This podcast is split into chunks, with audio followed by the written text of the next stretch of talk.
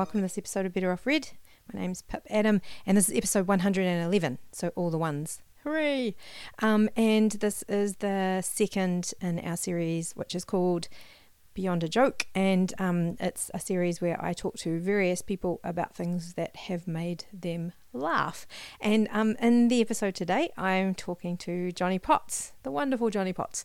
Um, Johnny will introduce himself after I finish. Um, it was a fantastic conversation, and um, Johnny was generous and brought to the conversation the topic of Nikolai Gogol's short story called The Nose. Um, it's an amazing short story.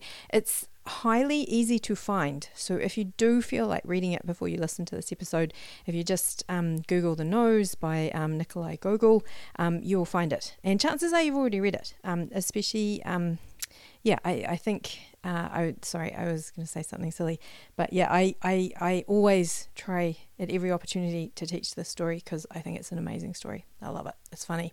Um, so yeah, I talked to Johnny Potts about the nose, and um, yeah, it's a great conversation.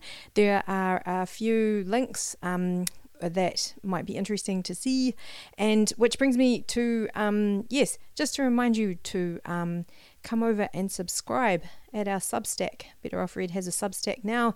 Um, and yeah, thanks so much to everyone who subscribed. It's fantastic. I feel already kind of. Um, yeah, like there's a more of a community around, um, which is just so nice. Um, yeah, it feels like I'm making these podcasts for someone, um, which is really lovely. So thank you very much to everyone who subscribed. Thank you to all the people that have made um, financial um, offerings. I really, really appreciate that. Um, um, it's it's really helping the um, podcast to sort of be sustainable. So thank you very much for that. If you haven't already, come on over and subscribe at the Better Off Red Substack. Um, yeah, I think that's everything. I hope you enjoy this conversation. Um, I, yeah, I did. I really enjoyed it. So yeah, here you go. Thanks heaps. Here is Johnny Potts and me talking about The Nose by Nikolai Gogol.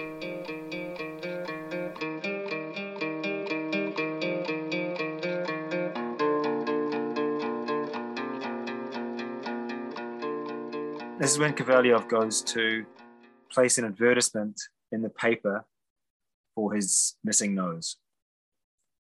I want, Kovalyov began, something very fishy's been going on, whether it's some nasty practical joke or a plain case of fraud, I can't say as yet. All I want you to do is to offer a substantial reward for the first person to find the blackguard. Name, please. Why do you need that? I can't tell you. Too many people know me. Mrs. Chiktariev, for example, who's married to a state councillor, Mrs. Potochkin, a staff officer's wife. They'd find out who it was at once. God forbid. Just put collegiate assessor, or even better, major. And the missing person was a household serf of yours? Household serf? The crime wouldn't be half as serious. It's my nose that's disappeared. Hmm, strange name. And did this Mr. Nose steal much? My nose. I'm trying to say. You don't understand. It's my own nose that's disappeared. It's a diabolical practical joke someone's played on me. How did it disappear? I don't follow. I can't tell you how, but please understand my nose is traveling at this very moment all over town, calling itself a state councillor. That's why I'm asking you to print this advertisement announcing the first person who catches it should return the nose to its rightful owner as soon as possible. Imagine what it's like being without such a conspicuous part of your body. If it were just a small toe, then I could put my shoe on and no one would be any the wiser. On Thursdays, I go to Mrs. Chikteriev's. She's married to a state councillor. And Mrs. Potochkin, who has a staff officer for a husband and a very pretty little daughter as well. They're all very close friends of mine.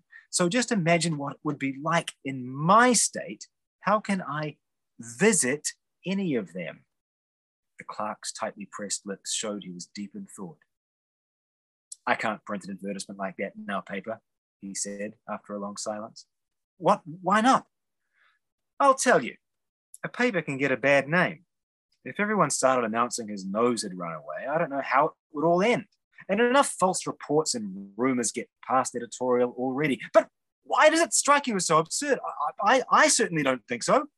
That's what you think. But only last week, there was a similar case. A clerk came here with an advertisement, just like you. It cost him two rubles, 73 kopecks. All he wanted to advertise was a runaway black poodle. And what do you think he was up to, really? In the end, we had a libel case on our hands. The poodle was meant as a satire on a government cashier. I can't remember what ministry he came from. But I want to publish an advertisement about my nose, not a poodle, and that's as near myself as damn it. No, I can't accept that kind of advertisement.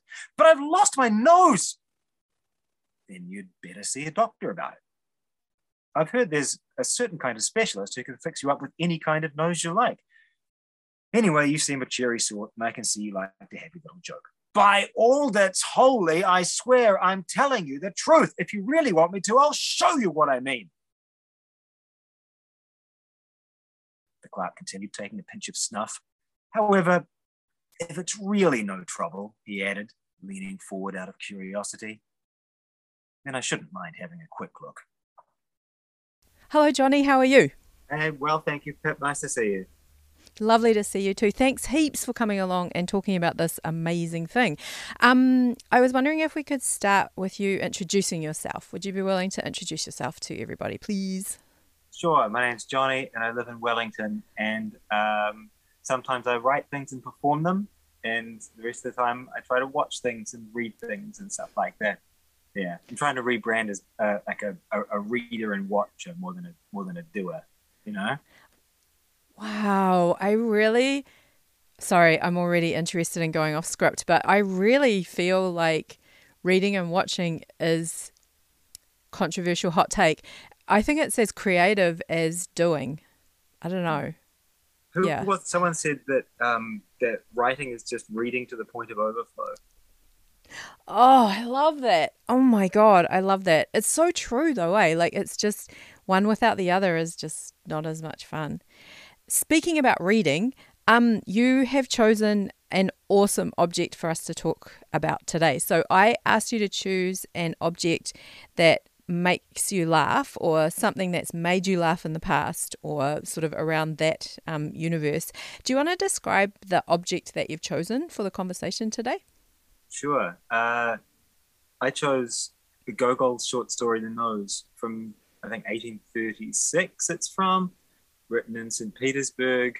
Uh, the satirical thing that um, and, and I realize that that sounds sort of like, you know, oh, who's your favorite comedian? Is it James Thurber?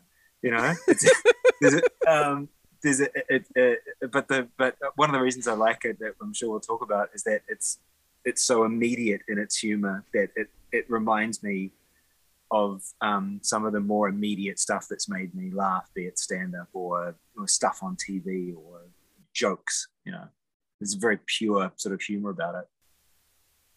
Can I um dig into that idea even before I ask you um the next question? This idea of immediacy, I I am in love with um slapstick. Like I find nothing funnier than someone falling down, which is probably means I'm a terrible person. Is that the sort of immediacy you're talking about in this story, or is there a way of sort of pulling out that idea of immediacy in it? There is slapstick in this story. Mm, um, mm. There's a there's a bit where um, uh, I'm sure I'm sure we'll talk about the structure of it soon, but there's a bit where uh, a doctor comes to reattach the nose to the protagonist's face and just sort of hits him and says "hmm" after every time he does something that causes him physical pain, and then just says "nope, can't be done" and walks out, which is which is you know Buster Keaton, you know. Just- yeah. um, but um, the thing that the thing that got me when I read it for the first time uh, was was that you know uh, there's always got to be sort of this feeling of um, I can't be- I can't believe what I'm reading for the audacity of what's of what I'm seeing. Is this real? And this is probably the most recent time that that's happened um, to me as far as things I've read. You know, where I was just like, no, he's the the nose is walking around in a uniform. You know, it's it's just it's just simply a, di- a direct joke. I don't know anything about um, St. Petersburg in the 30s, you know, so none of the actual topical satirical stuff means anything to me. But the strength of the joke and the and, and the fact that he's actually, I, I had to read it twice because I wasn't sure that, in the way it ends, you know, I, I wasn't I wasn't sure whether I'd actually, uh, you know, take read it properly because I thought it had to be because it's a classic. It needs to be stuffier. It needs to be less direct. It needs there needs to be uh, more going on. I need to read up about it before I can appreciate it for for what it is really. But really, I got I got I got as much um, from it on the first reading as I had from all my subsequent readings, and all and despite all of the reading around it that I've done, you know, mm. it's it's just a collection of really well um, well executed comic scenes yeah, I just I mean like I I really I I totally agree with everything you're saying. Like the first time I read it, like I was I was I, I thought it was a good idea to read the Russians. Um and uh you know, I'd, I'd I'd read the Russians and then I came across this and I I was exactly the same. I the audacity I think is quite a good word for it maybe or maybe maybe that just says something about my biases about what a short story should be, but you know, like exactly like you. Like any time I try to I don't know whether you agree with this or not, but anytime I try to push or force any logic onto it, I don't find it as good. You know what I mean? Like I, that thing about the nose walking around with the um, with the uniform on, anytime I try to go, well, what does that look like? Or, uh, you know, like there's this kind of weird, I think I'm thinking of the word suspension of disbelief or something, but there's, there's, there's some sort of buy in that is very easy to make. It, it's almost like an unthinking or something. I don't know. Yeah. Yeah. But are you meant to believe that, that the nose has grown bigger in order to walk around? You know, uh, is it this? Is it is it then the same sort of nose, you know. Um, but the the way it ends, I think, is just is just such a great kicker. Um, I've got it. I've got it here, just to jump right to the end of the story before discussing what it's about. Um, um, it's the the narrator, the unnamed narrator, who uh, sort of is, is, sort of like a secondary sort of witness to all these events. Um, in the second to last paragraph, talks about okay, now we're going to find some meaning in this story. And one of the things he says is, um, but isn't it strange that authors would bother writing this down at all? Isn't it, you know? That, and then he ends with saying, um, and yet, if you stop and think for a moment, there's a grain of truth in it. Whatever you may say, these things do happen. Rarely, I admit, but they do happen. And, oh my gosh. And, and we're meant to be satisfied with that, you know?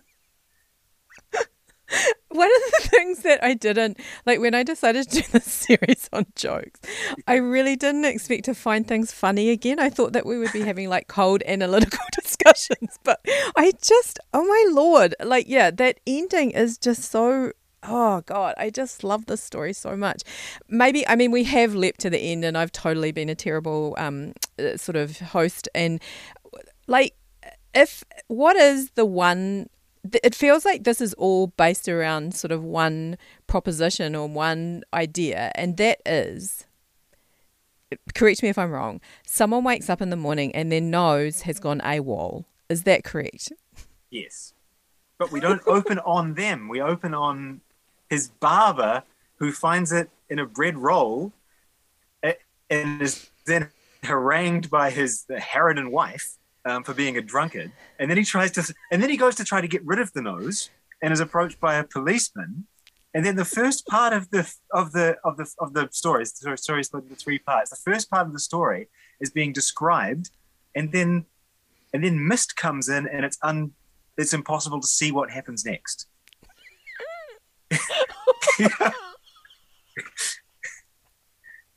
you know this this thing is being is being reported and then is just curtailed, you know, by the weather.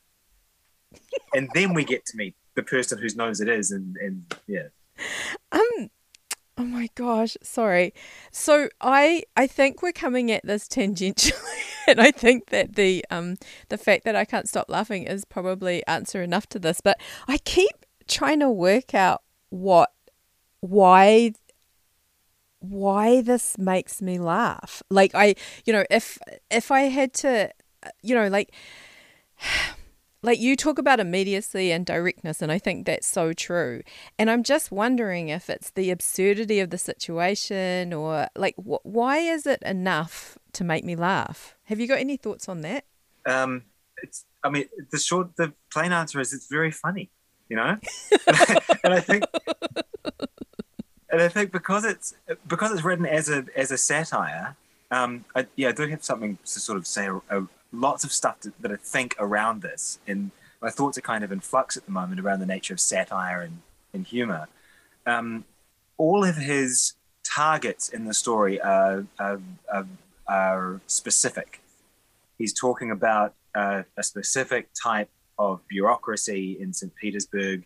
There are uh, places uh, that he that he, that he references that place it in a in, an exact time and and place. Like a lot when you read a lot of the Russians, you know, like in um in Notes from Underground, there's all this stuff going on about you know his his position and the and the nature of the society and again the bureaucracy in that time and you know social uh, cues and you and those sorts of things but you don't need to know it to appreciate you know what is being said about people and about the sort of person that the underground man is who's not too dissimilar from the person who loses his nose in this in some ways so that vanity and you know. Um, so Chris Morris, who I think is the with the death of John Clarke, probably the greatest living satirist, he rejects the idea that you can go too far with satire because you're, you know, to the point where the real world over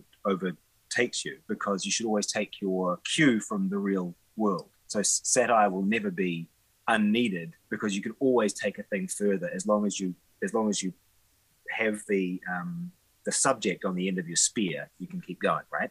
And more jokes will present themselves because you've chosen the, the thing so well and you've and you've approached it with intelligence and and an understanding of the foibles and whatnot, you know.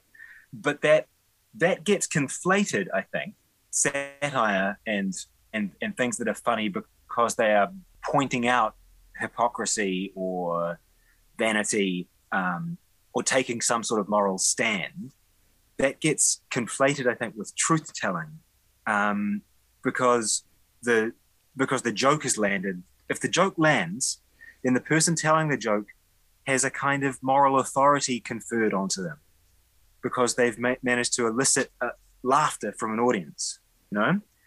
And so it's very easy in that state when you have when you have a relaxed audience to then fill them with your point of view um, and I think that particularly in stand up, this gets confused. Um, a person gets, a, a nervous person gets on stage, gets some laughs, and then thinks, well, the audience like me in this context. Um, I should talk about wider issues and get them to agree with me more. And then, of course, you get addicted to people clapping for your point of view. So this idea of of being of being an, an uh, an entertainer who's after a, who's going after a joke and a sort of quasi serious thinker who's qualified to instruct people on how to think get sort of conflated, you know. And I, I and I think that sometimes um, uh, it it makes it makes sense and it's appropriate, but it's become something that I think people chase. You know, the idea that they're getting into comedy in order to s- spread their idea about the right way to think about about broader issues. Mm. And, and, there's not often there's not the groundwork there. I don't know. This is not this is not awfully uh, cogent talking I'm doing, but yeah. But I think it's really interesting because I think often in the um, this is one of the things one of the reasons I like doing the podcast is often in the talking to try and form the ideas something useful comes out. And i mean sometimes we don't say it right the first time we say it but i really I, i'm really interested in this idea of um like a relaxed audience will like you've got a degree of yeah like you say like there's this openness and uh, i mean i didn't prep you for this question so you don't have to answer it but i i was just thinking about like why do we not see it used more in capital P politics then. You know what I mean? Like, I feel like, and maybe I'm wrong, there's a lot of weight given to political rhetoric, you know, like people who can speak well and be convincing. But I'm just trying to think if we've ever had like a funny politician in New Zealand. Like, you know what I mean? Like, I, I, I and this is, I'm going to say something terrible now, um, but I always equate intelligence with being funny. Like, I, I, yeah, like some of the people that I find hardest are the people that don't have a sense of humor.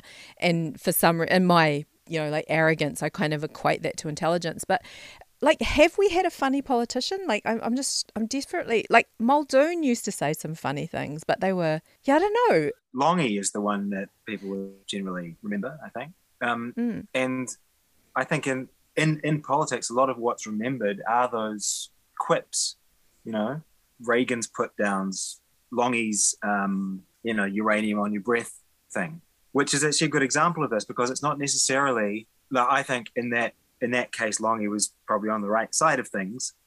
But it's not as if just making someone laugh should be enough to win you the debate. You know, like a, a mm-hmm. person who is is funnier isn't necessarily right. But yeah, but I obviously you know value humor uh, you know a lot. I think I think that um, I think that people have tried to be funny in the last few years in New Zealand politics, and it hasn't really worked because it's also there's you've also got to take the job seriously. You know, so yeah, there's a balance there. Yeah, yeah. I just think this is this is really interesting to me because it's something I suspected and kind of felt, but you've put it into really good uh, words. This idea that laughing does some kind of um, yeah, that there's some kind of relaxing that means that laughing feels different in a situation than um, feeling angry or feeling you know sad or something like that. It, it deflates the situation. It um you know it's a it's a release of tension obviously.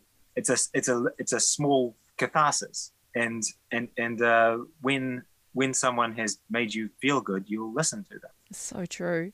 Um one of the things I really wanted to talk to you about is that um, in 2018, you and Michael Trigg, I think, made a play that's called The Nose. Mm-hmm. And I just wonder about the relationship to this short story and the work that you made. Like, yeah. um, how do you, how do those two things kind of sit in your mind? Um, well, we, we called it Nikolai Gogol's The Nose. Um, mm-hmm. And it, it was uh, a pretty direct adaptation of The Nose but put in Wellington in the present day.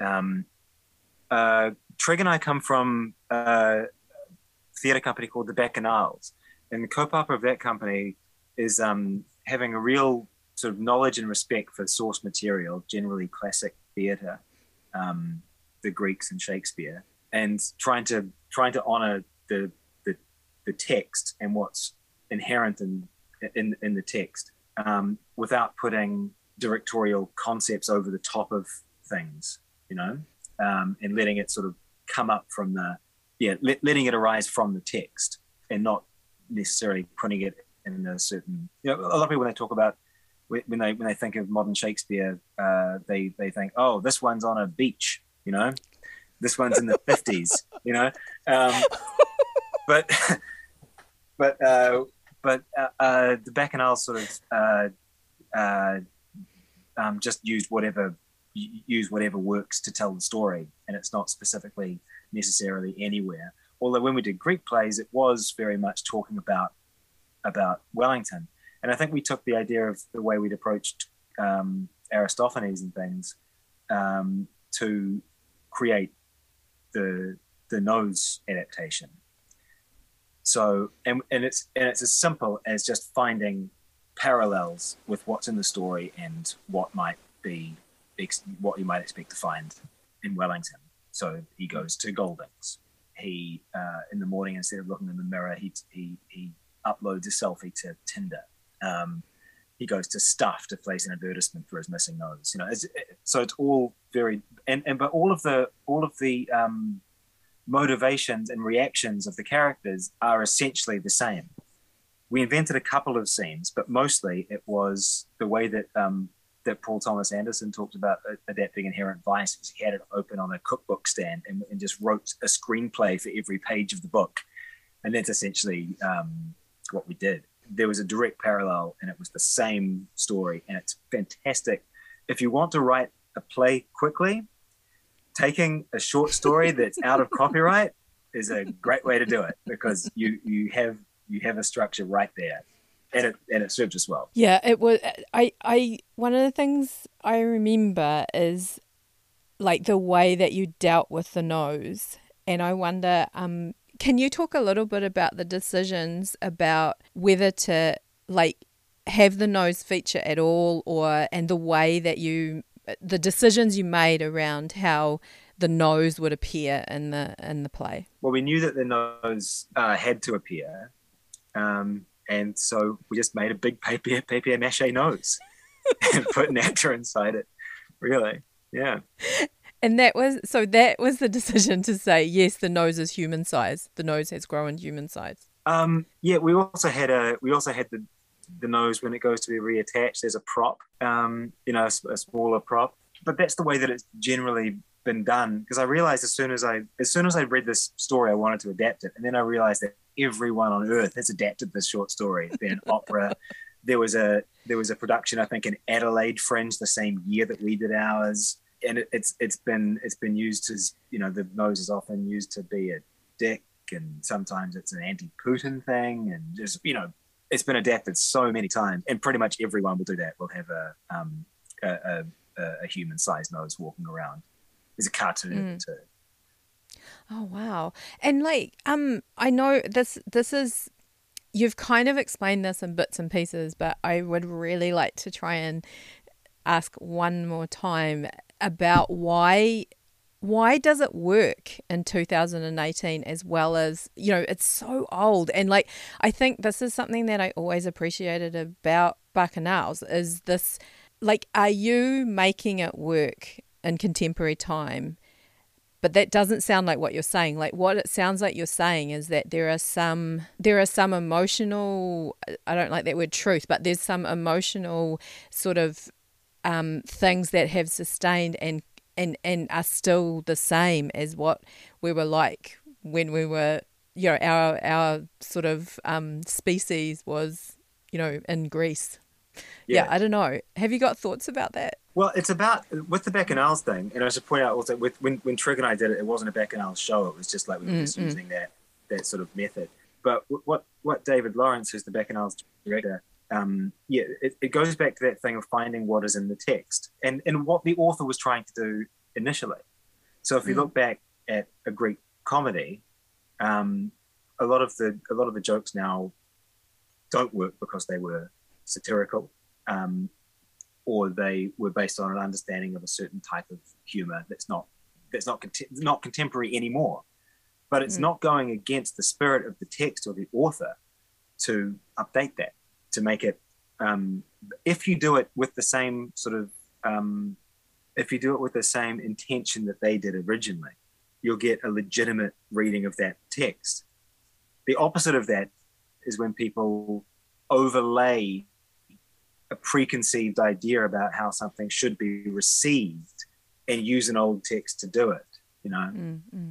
yeah yeah um i i you're kind of blowing my mind sorry i'm a bit slow um because you're saying so many freaking cool things um but i did want to make sure that we talked about this idea of I I keep coming up against and things that I like. I keep coming up against things that talk about this word absurd and absurdism. And I found a quote in Wikipedia which said the conflict between the human tendency to seek inherent value and meaning in life and the human inability to find these with any certainty.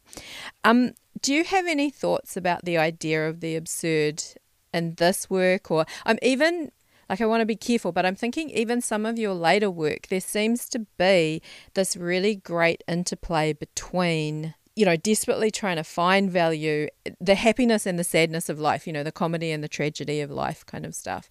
And I just wonder if you've got any thoughts about that as a whole. well, first of all, first of all, I think that um, um, that's the sort of thing that you find on Wikipedia um, that makes, you know, that that that proves the sort of inherent lie that professors tell students that that's where that their uh, uh, that their you know research should start, not finish, because I don't think that you'd find a better like example of what uh, you know the absurd is something that something that because you, you you were talking about you wanted to ask about cr- crying and and laughing Mm, right mm, like mm. the, yeah, yeah. um, which is not something that I had considered until you um, until you mentioned it, like the actual the actual physical things, because it's a um, you know they are two you know put simply they are they are two obvious ways physical ways involuntary ways in which in which the the, the body you know enacts catharsis you know. And I hadn't really thought much about that um, but it makes sense to me that you had, um, because um, uh, I was thinking about we've we've kind of got slightly sort of opposite things going on, you and I, in that I generally write stuff to be performed, and I don't really give much thought to physicality, but you sit down and write a book, and I sit down and read it, and it's full of of of, of things to do with the body and things to do with um, with with the with the with the ways in which um, in, the ways in, in in, in in which experience is processed by the the body. Um, so it's made me. It's a. I have been thinking about it a bit, and I think that there. Are, one thing is there is something kind of funny about someone who's about to cry. You know, about the sort of this febrile state. You know, um, because it because like like laughing, it's um, because cr- crying is a, um, you know, it, like laughing is um, an expulsion of nervous energy, Mm, mm. something that's built up. And so if you can laugh at someone crying, um, it dispels the the bad feelings associated with crying. And just this week, um, I know that everyone in the world has been talking about Will Smith slapping Chris Rock at the Oscars, right? Um, something that I haven't seen anyone talk about, um, and I hope I might be the first person to say this, is when when Chris Rock continues, the audience goes straight back into laughing. He's telling his scripted jokes. Everyone, you know, there's been a lot of talk about how Rock sort of soldiers on even though he's dazed and things like that. And then the, the audience gives a standing ovation to Will Smith when he comes up and gets the Oscar.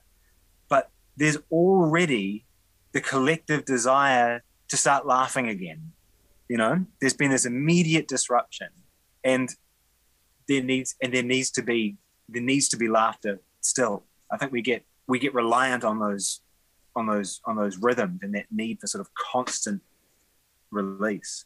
Mm, mm.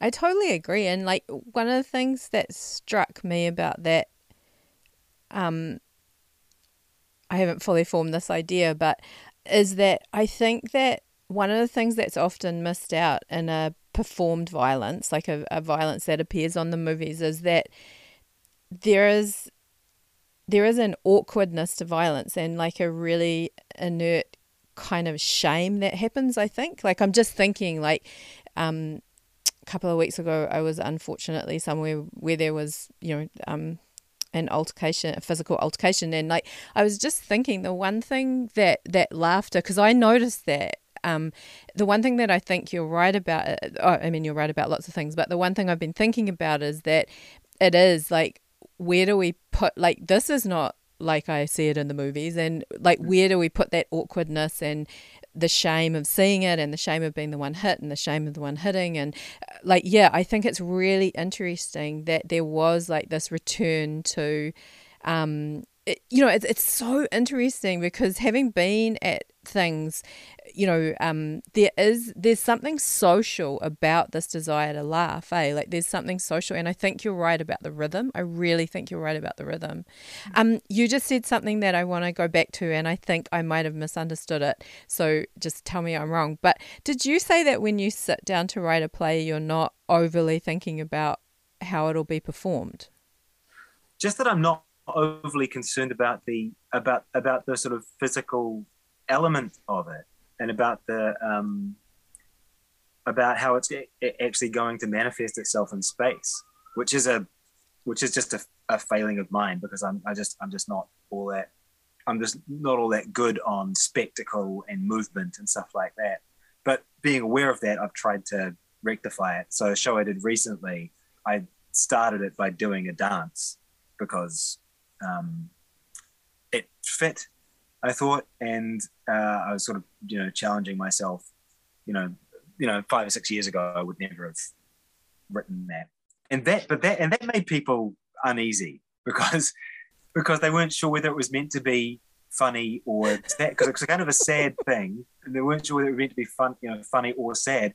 And the first night i did it there was, it was just silence throughout it and and the silence throughout uh, every every subsequent time i did it but the first time i thought oh no this is a huge mistake and, and i've got two two more minutes of this of this number uh, yeah what i realized i realized what i'd done is i i i tried to write uh, in a, a, a, dumb show at the start of the play that showed everything. But what I'd done is I'd put a jig in, in at the start where it should normally go at the end. So it confused, you know, people, the audience weren't quite sure how to how to take it, particularly if they'd you know seen me before, hardly moving at all on stage. Because this, I mean, this is one of the things that I really wanted to ask you as well. Is like, to me, all the things we're talking about sounds like I remember Rachel O'Neill talking about it once is that humor, like what we decide to laugh at, is something that we agree to kind of in this weird kind of collaborative way. Like, yeah, like I, I mean, like we've always, I don't know, I'm often the dumb one that's laughing when no one else is laughing and think, "Oops, a daisy." Um, mm. and I'm just, you know, this this idea that oh, we're, we're, we're ready for a jig at the end, but not at the start kind of thing. Do you think it's possible to write?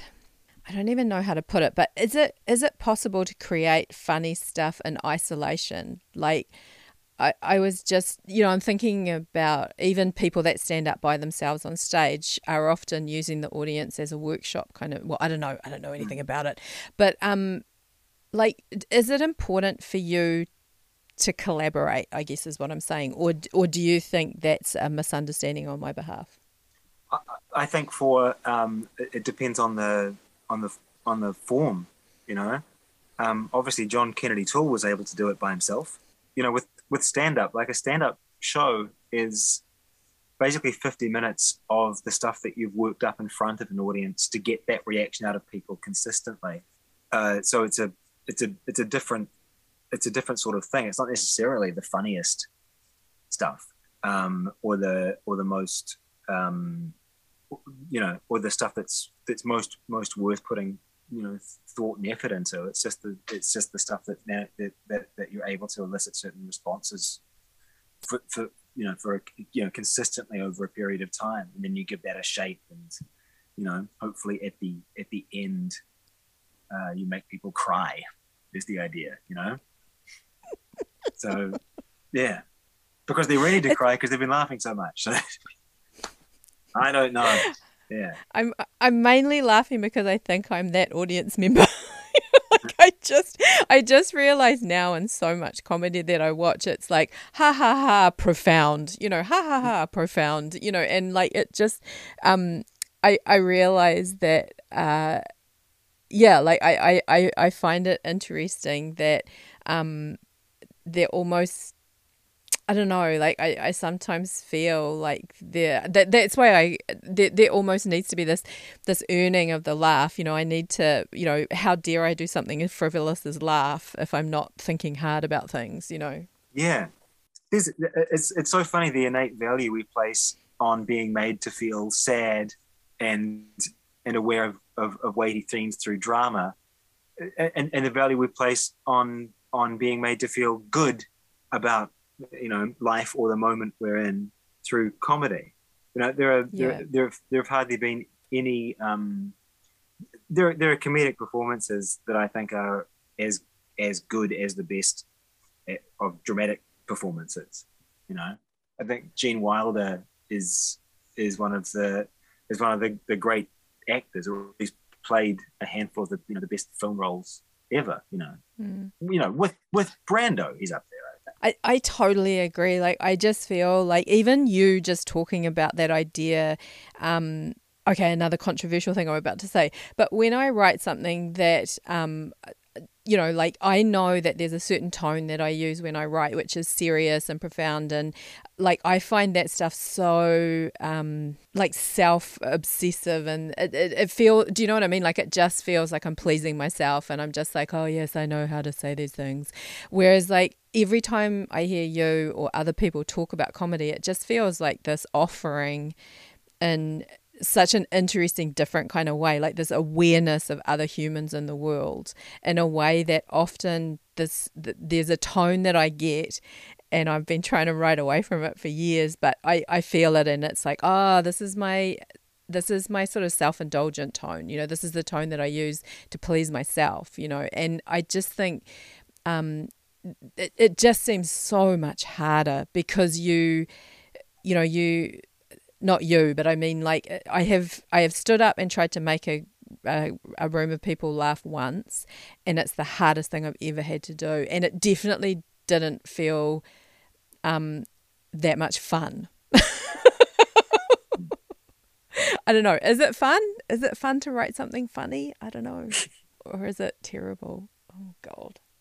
Um, you and I were going to like we've been trying to have this podcast for a long time, but I'm hopeless. And we were going to talk about um a book last time we got together, and I'm interested in this idea, and we're talking about a short story today. Um, I'm just thinking like once you take out, once you um sort of separate the comedian from the audience, you know, I, I I don't know, like is that a different act, like to write to write a book or a story that's funny versus writing something where you know you will someone will feel the immediate success or you know otherwise of a joke yeah i i, I reckon so um, mm. I, I, think they're i think they're i think they're probably fundamentally different things um, mm. i mean you don't you, you don't often see people uh, you know very few comedians will publish their their um, their routines. You know, some do, some have, um, but you know, you know, really not not not very many because it's something that is is contingent on the on the performance it, itself. You know, and often when you read uh, TV scripts or like reading the Goon Show scripts is not very much fun you know. But um, listening to them is another another another thing. It's just yeah, but it's all it's all ways of getting. Oh man, I want to I, I, I want to try to say something about the essential difference, but I'm not sure what it is. Mm. Um, I think that yeah, both things need some sort of sense of of indulgence and confidence. Um, but yeah, oh, this was something I wanted to say earlier actually, which might bring it back round in some way. Was that um, once you start on a once you have the the target or the thing that you want to talk about and you know that inside out um, it's not necessarily about keeping on making fun at that thing. It's about making the best joke that that that fits the new con- confines. Do you know what i mean? You know? So so it's not so much self-righteous you know righteous indignation about something. It's what's the best joke? And and and that and that wanting to make the best joke is something that I think makes you more more bold. That can work work better than being um you know than being indignant about about um some some target. Mm-hmm. You know this word that we keep using, joke. We keep throwing that around. Um, do you? And like, I mean, that's what's interesting when you look at the structure of the nose. Like as you were saying, like it's sort of in these three parts, these three acts. When we say joke, are we talking about set up punchline um like what does a joke have to have to be a joke? Like does it always have to have that punchline like the actual structure of it? Do you have any thoughts on that? Like this is like i just realized i'm asking the hugest most philosophical question ever but yeah like well it's a good question. Um uh, um like and uh john John Clarke uh again he said that um he never he never liked jokes he was sort of he was sort of dismissive of, of the form of a joke, and um, and you know so for him it was all about the nature of the language and and you know, you know deeper philosophical and poetic things, you know which is which is fine, in an interview, but the truth was he was exceptionally good at writing jokes. You know? Mm, mm, um, mm. And uh, I think, um, yeah, I think a, I think a, a, a, a, a joke is anything which um, resolves itself um, in something which uh, has the potential to cause laughter. Mm. God, that's a good. That is a really good definition. That should be in Wikipedia. It can be book length, you know. I think, or or it can be a couple of words. That's so true. Like, yeah, like uh, that. That is so true. Like, it can be book length, eh? Like, yeah. And uh, uh, one thing I was interested in what you were talking about before about this idea of writing um, a funny book versus a performance of something funny. Do you? I'm I'm thinking about. Um, I think I'm pretty sure that books have made me laugh out loud. And, you know, that's me by myself. Like, I find it a lot easier to laugh in Mm. an audience, but I do think, have books made you laugh out loud? I think that the nose is the last time it really happened like that. Yeah, but Mm, a, mm. a few times. There's like a handful of of times when I've been reading something, and again, it's that sense of the audacity of the sort of the um, yeah, and it's often often it's not putting the book down and rolling around on the floor, you know, but but yeah, I have I have I have laughed in response to just reading something on the page, you know. Yeah, and it's a little sad because if you compare it to a, a, a performance, the author never knows that. You know, the author never gets that that sort of that immediate connection. It just go, these things just go out into the world. At least if you if you're a musician and you record a record and then you go out and tour it, you get to see people's reaction.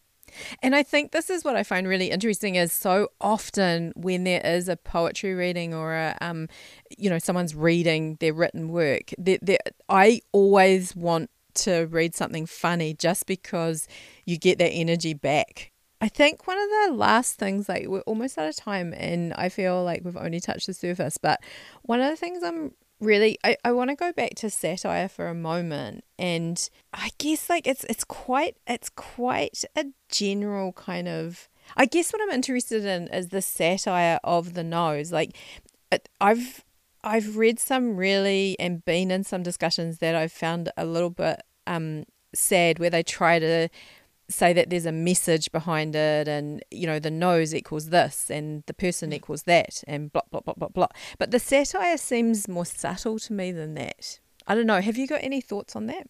How do you mean subtle? well i just mean like obviously it's not subtle. It's really like you know blah blah. But it doesn't seem to want to say i, I could be wrong but it doesn't seem to want to say don't be this way or your nose will go missing Hmm. or is it saying that Um, I think it's about anxiety, you know, the anxiety um, of social status and virility um, and all that stuff. But I mean, uh, I, I, I wrote, when I was writing something recently, um, uh, I, I made a note to myself um, that was something like, it doesn't matter what it's about, just stick to the themes, you know? Um, so it's not necessarily about any of any of those things specifically, but the fact that they're all floating around gives weight to the humor. It makes it, it's not it's not just silly, you know, even though it is all silly. That's it sort of goes back to what, I was saying before about him him knowing what he was doing, and that gives him license to go this far with it, you know, to have the first part of the story end with the mist coming in and you can't see anything you know, Mm, mm. which by itself is not is not funny, but to yeah, just this this um, narrator who comes in and out, you know, comments on the nature of the story being written itself, and it doesn't come across as um, as a writerly indulgence. You know, it's just funny.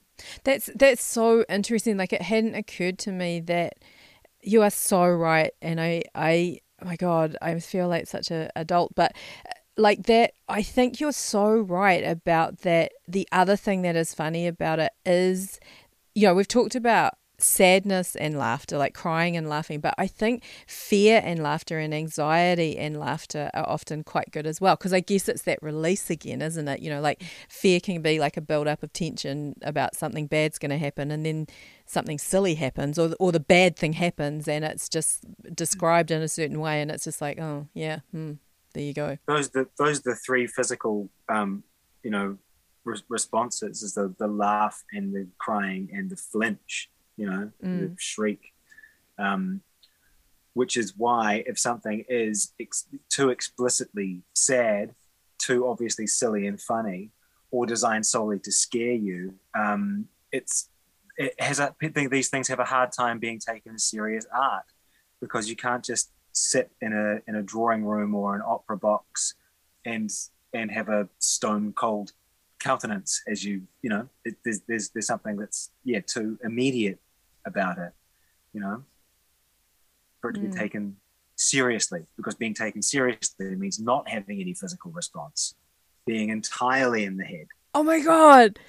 You're oh my god you're so right. Like i just tried to think about what it feels like to be serious and what it feels like to be serious is to not have any any reaction to anything. And i'm just now i'm you know writing a thesis in my head about how um yeah like people who are reactive or emotive or you know like show their inner workings are, are seen as less serious as well. Oh my mm. gosh you're blowing my mind. And yeah that idea of fear like um how you know, like I, I think, you know, a really, really, really good horror film is quite a work of genius as well. But, uh, you know, like um, it, it's hard for people to maintain their intellect while watching that because, you know, the, the terror takes over. Oh my gosh. Ah, you're so smart, Johnny. Hey, Johnny, I'm just about finished, but I'm asking everyone this question and you don't have to answer it. We can cut it out if not. But um, I'm really interested in how people who, um, you know, how do we sustain ourselves i guess is the question. Like i mean especially like i'm thinking about theatre and i know you said that thing about moving away from doing a little bit but i mean theatre in particular uh, like if i write or if you write we can sit quietly by ourselves and just do it and all it takes is a pen and paper kind of thing but you know other things take more money and stuff like that and i'm just wondering how do we keep ourselves going as people who engage with art or make art um, yeah, like financially, yes, but also like how do we keep our confidence? you might be talking to the wrong person. um, um, ah, man, how do we keep our confidence at this particular historical juncture? Um, I don't I, look. I, I I don't I don't know. Um, except to say that I big, you know, sort of began by saying I was like trying to re, re, rebrand as to more of a sort of passive, you know, sort of, uh, you know, t- take take inera of of art, and I think that that's something that's that you know that that happened in the first lockdown. I read more than I normally would. I tried. I watched movies every night. I wasn't necessarily engaging with other people around me. Um, to a huge degree, or thinking how to how to pivot uh, and you know move online.